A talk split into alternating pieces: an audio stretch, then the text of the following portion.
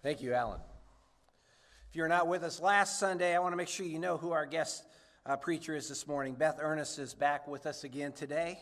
Beth uh, is a ordained covenant pastor and has served congregations in New Hampshire, Michigan, o- Ohio, and in Indiana. And while Beth has served churches in a permanent call, she also has a, a un- unique experience of serving nine churches as transitional or as interim pastor, helping congregations through journeys of conflict resolution, uh, entering into denominational change, grief, uh, structural transition, and, and, revitalization.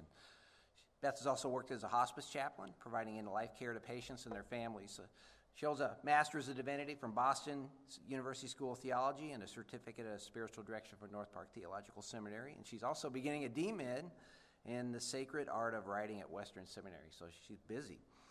Um, she's here this morning with her husband, James, who also works in, in Christian publishing and they reside in Caledonia, Michigan. Uh, the Ernsts have two grown children, and they have been traveling, so we were able to catch Beth and James on, the, on their outbound trip and, on, and again on their way back. So, Beth, thank you for, again for being with us. Would you please welcome Beth Ernest this morning?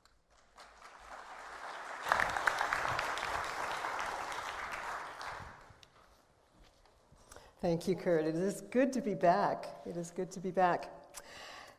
And it's good to also dig into Colossians, this sermon series about Christ being the center.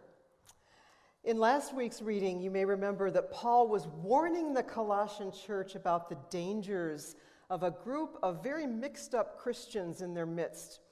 These were people who had mystical practices and they had secret knowledge with some very odd ideas like communing with angels and cozying up to God by punishing their physical bodies and celebrating obscure Jewish rituals. And Paul warned the church to not be fooled by these people who were turning their ideas into idols. These pretenders didn't have Christ at the center.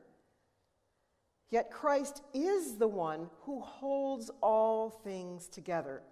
So naturally, there was a splintering, a conflict in the Colossian church.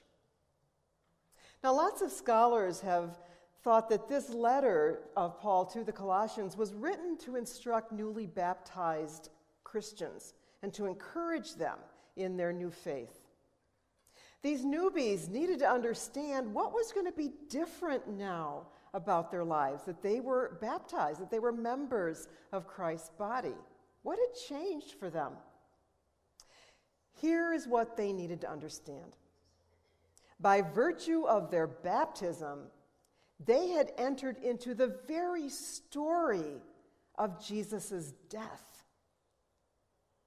Earlier in the letter, Paul writes this Your whole self, ruled by the flesh, was put off when you were circumcised by Christ having been buried with him in baptism, in which you were also raised with him through your faith in the working of God, who raised him from the dead.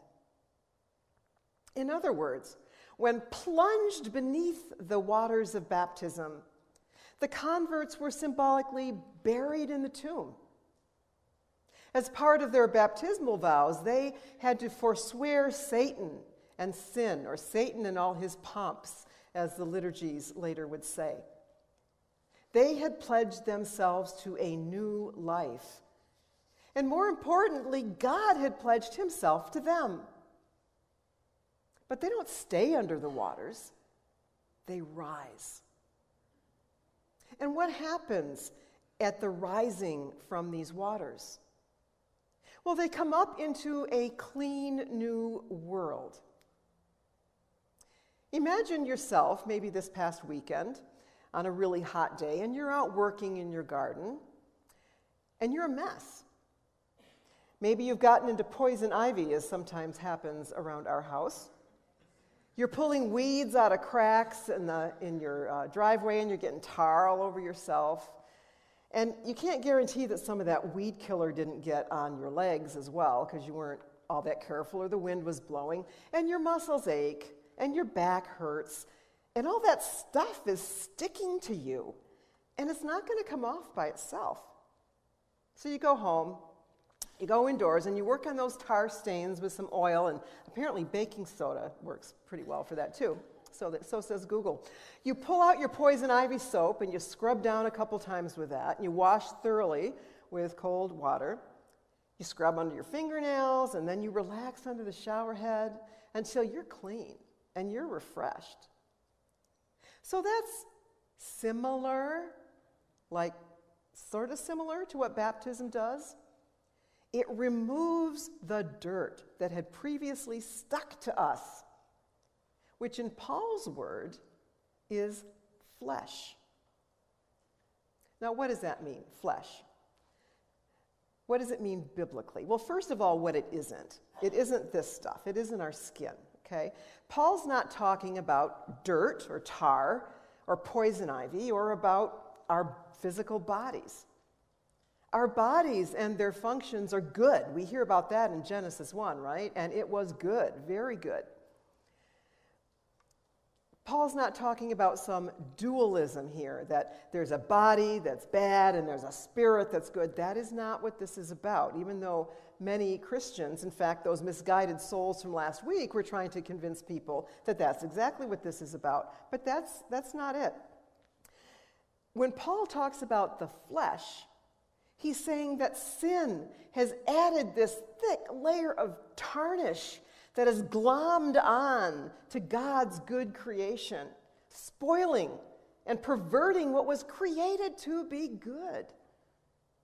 And Paul names a lot of things on this list sexual immorality, impurity, lust, evil desires and greed, which is idolatry, anger, rage malice, slander, filthy language from your lips, lying. All that's been clinging to us and clinging to the world like so much Velcro, taking what was meant to be good and dirtying it all up. We don't need it. The flesh, as Paul calls it, keeps us off balance, like a gyroscope that's wobbling and not not on balance anymore. It's not spinning fast and true. It's not at its center. We get off center. But now the Holy Spirit's action in us at baptism restores that clean and good, true image in which we were created, the image of God. So maybe you're asking, well, if that's the case, then why is there still sin? in the church and in my life. A lot of things on that list likely sound quite familiar if we are honest with ourselves, right? Lust, anger, rage, greed. We hear it all around us.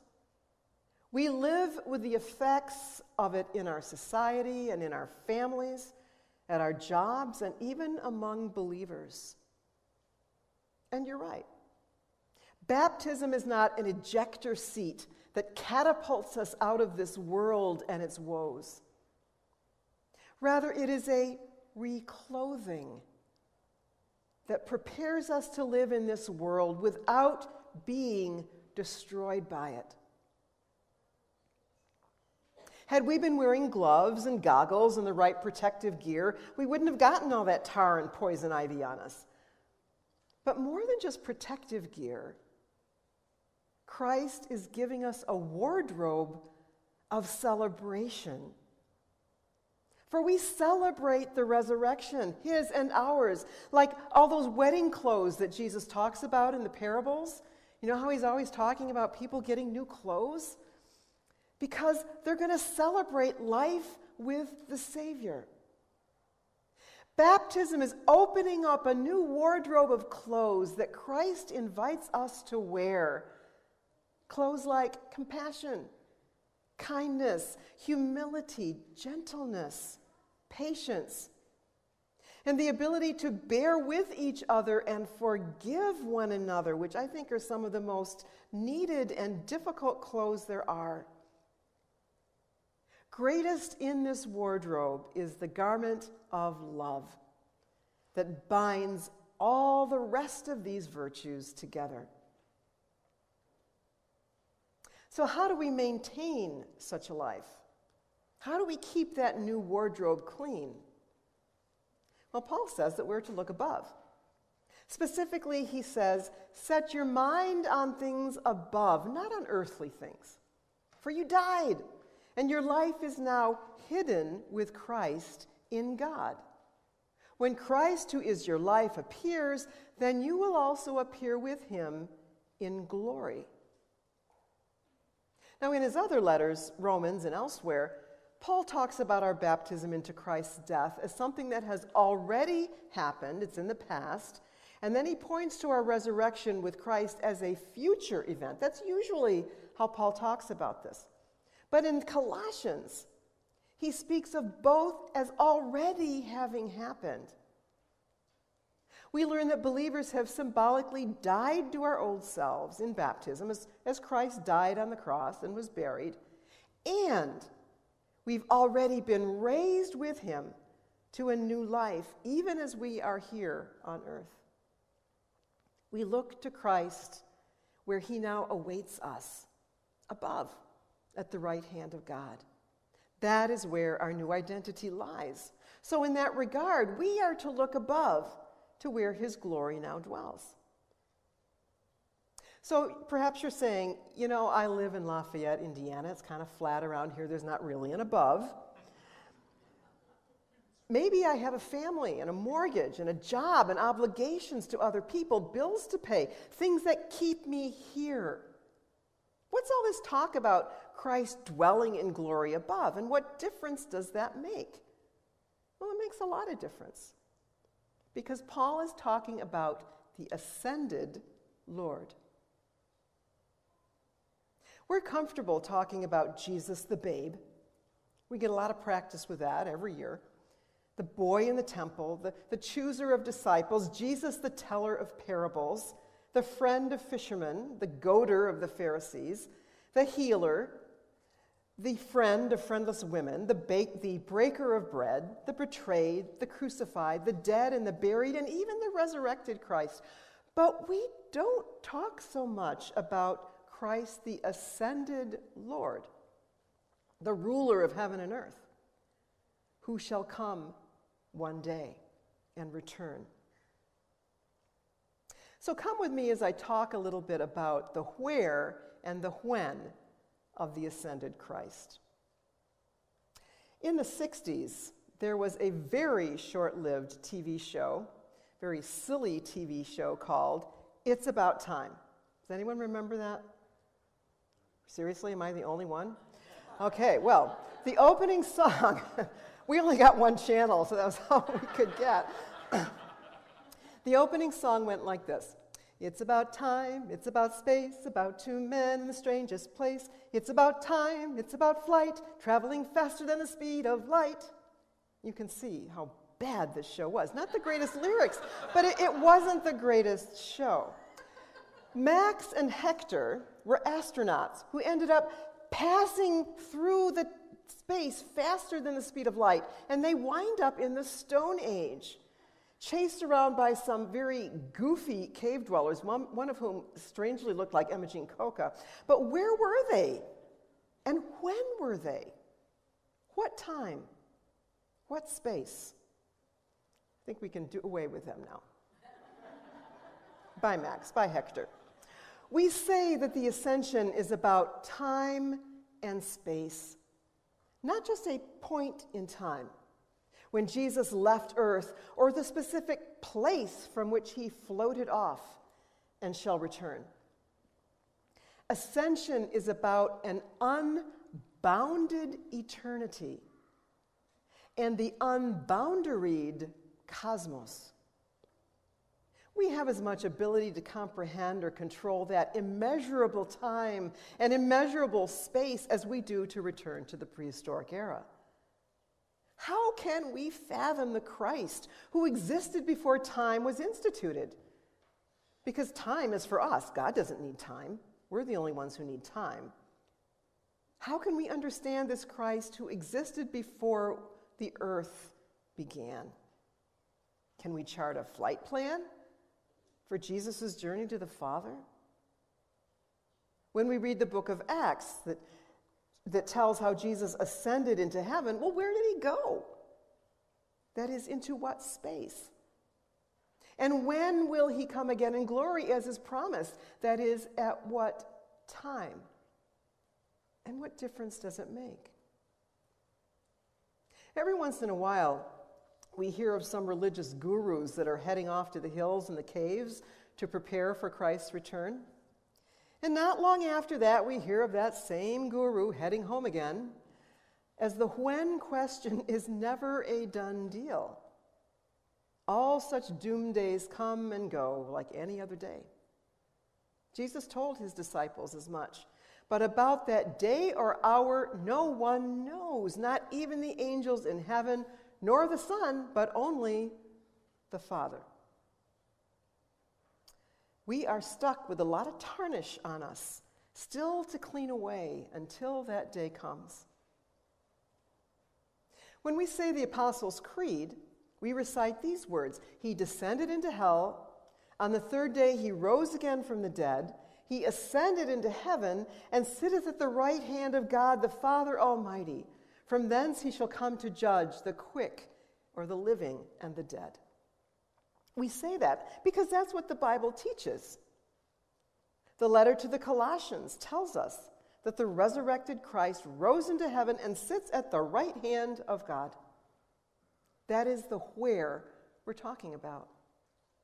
Our limited minds can't comprehend, as no GPS is created that has coordinates for that.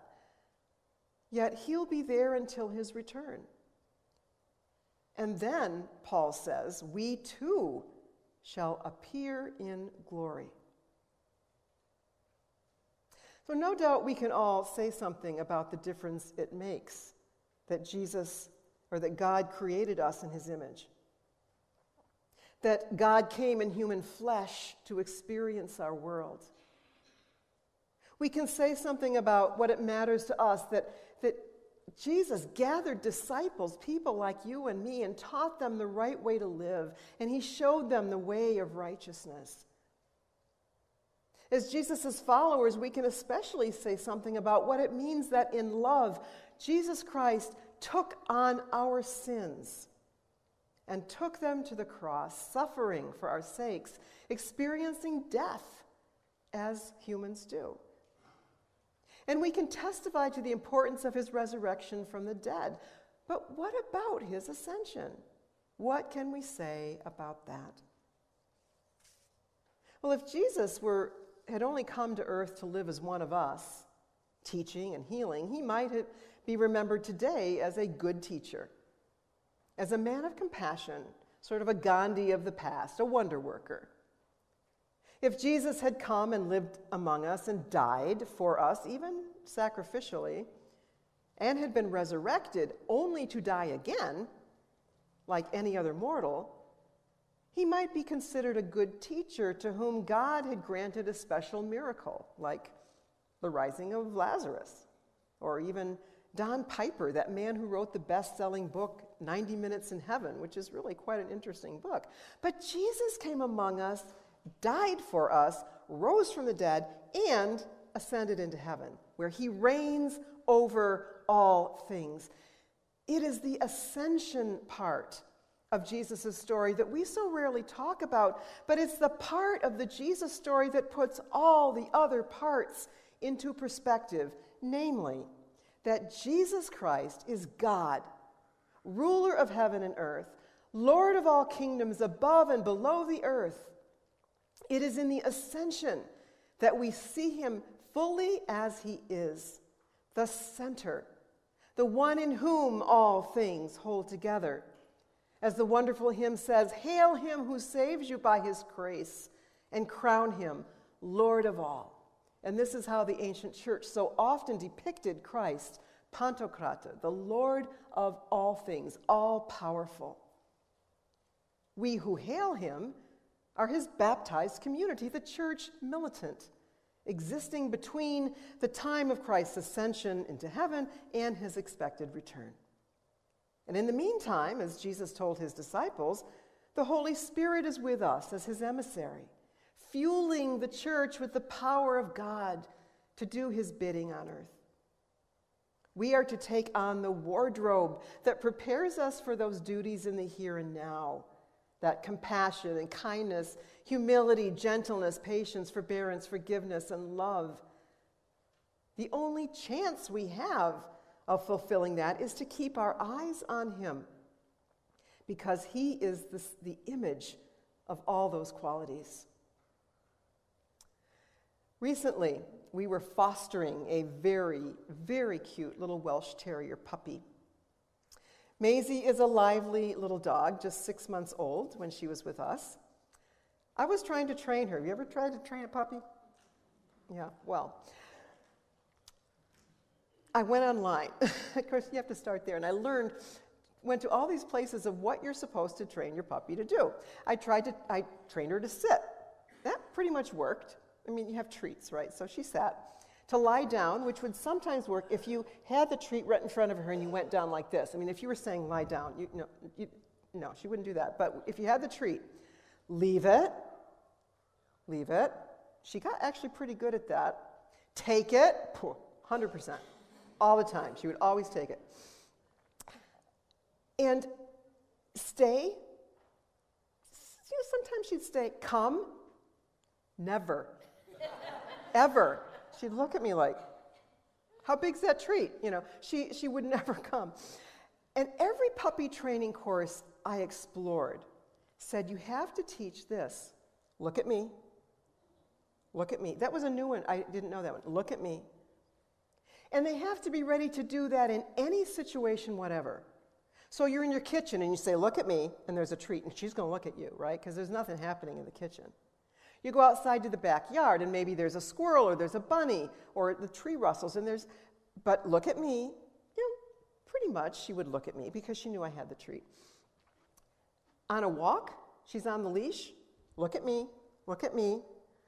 Sometimes she would. And it's so important that she does it then because there are other dogs around, and there are cars around, and there are kids, and, and all kinds of people. You have to treat, teach your dog, look at me, I'm the one. You look at your human. Or when we go to the dog park, how important that a dog knows, look at me. Hey, Maisie, look at me. Because there's that big thing over there the Irish wolfhound, the, the pit bull. Look at me. Come to me. We're leaving. Look at me. How important it is. Or your pooch just might need to chill. Look at me. The well trained dog will develop the habit of looking, looking at its human periodically. Maybe there's a treat, but, but maybe their human has a word of encouragement or a word of instruction. So a well trained dog will look periodically to their human. Paul is saying to the, to the Colossians and to us look at Jesus Christ. Get in that habit. That is where your cues come for life. And that is how you ward off the tawdry and the traumatic of the world. That is where you find the right path to follow in any situation. Look to Jesus.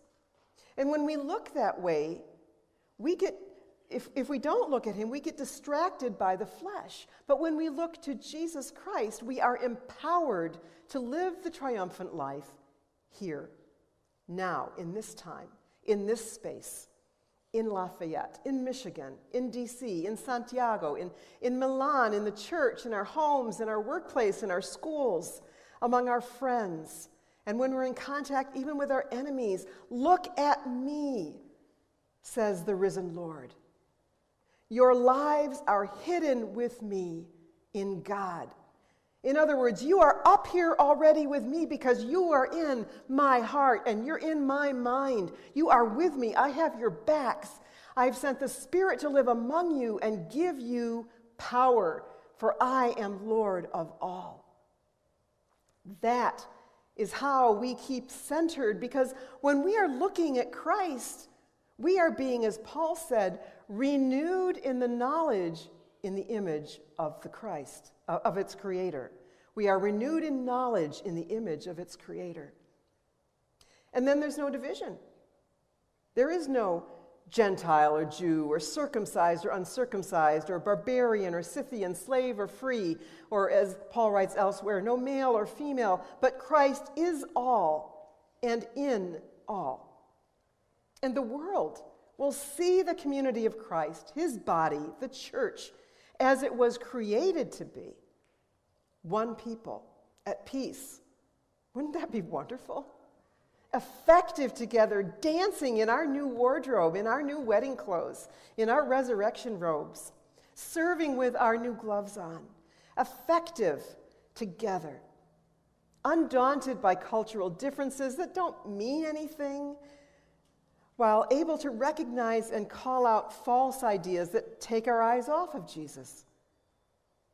When Christ is all and in all, then we recognize that our salvation isn't attained when you or I shuttle off one day to heaven, but that all creation becomes important in his work of salvation, the reconciling work that makes us one, one with that person speaking a different language in the store, one with the guy we don't get along with at work, one with the kid with the disability who needs special care, or the people on the other side of the globe in the country we've never even heard of before, the sin sick, the worn, the addicted, the abused, the fallen, the mentally challenged, the neighbor whose political views are different than ours, folks in church, churches that aren't like ours. And beyond that, those who pay for the sins that we commit our sins of greed and consumption, that underpaid factory worker in Asia, those coastal villagers, and now the Germans and the Belgians whose homes are underwater because we've all been destroying the earth, the islanders who haven't recovered from the last round of hurricanes. For part of that reconciliation, that God will lift everything up to himself, is the beloved earth that we are now destroying. For it too groans to be made new, as it says in the book of Romans. Yes, all of this. And all of these are included in Christ, who is all and in all. All of this shall one day be redeemed into that great center into which we are baptized. We need a full wardrobe of glory clothes to be a part of his holy and godly work. Now, maybe you came into this sanctuary this morning and you were thinking, well, you know, I live in Lafayette, Indiana. Well, maybe your driver's license says that. But no, my brother, no, my sister. If that is where your faith is today, only right here, in this time, in this space, then your faith is too small. Look to Christ, who has already lifted you up in his resurrection to greater and better purposes. Please pray with me. Jesus Christ, Lord of all, ascended one Center us in you. Continue to remove from us all the effects of sin and the chaos that comes when we look away from following you. May our heart's desire be to look at you and be transformed by your love and wisdom, your compassion, your righteousness. God, I ask that you bless these good people of Lafayette whose driver's licenses say they are here, but whose lives are hidden with you in Christ. Give them purpose and power. Give them eyes to see all the many people with whom they share your name and with whom they are baptized into the center. How we need you to be the center of our lives and world. For sin and its destruction threaten to undo us. In your great mercy, God, spare your world, instruct your people, give us joy, raise our eyes and our actions to you. Praise be to you, Lord Christ. Amen.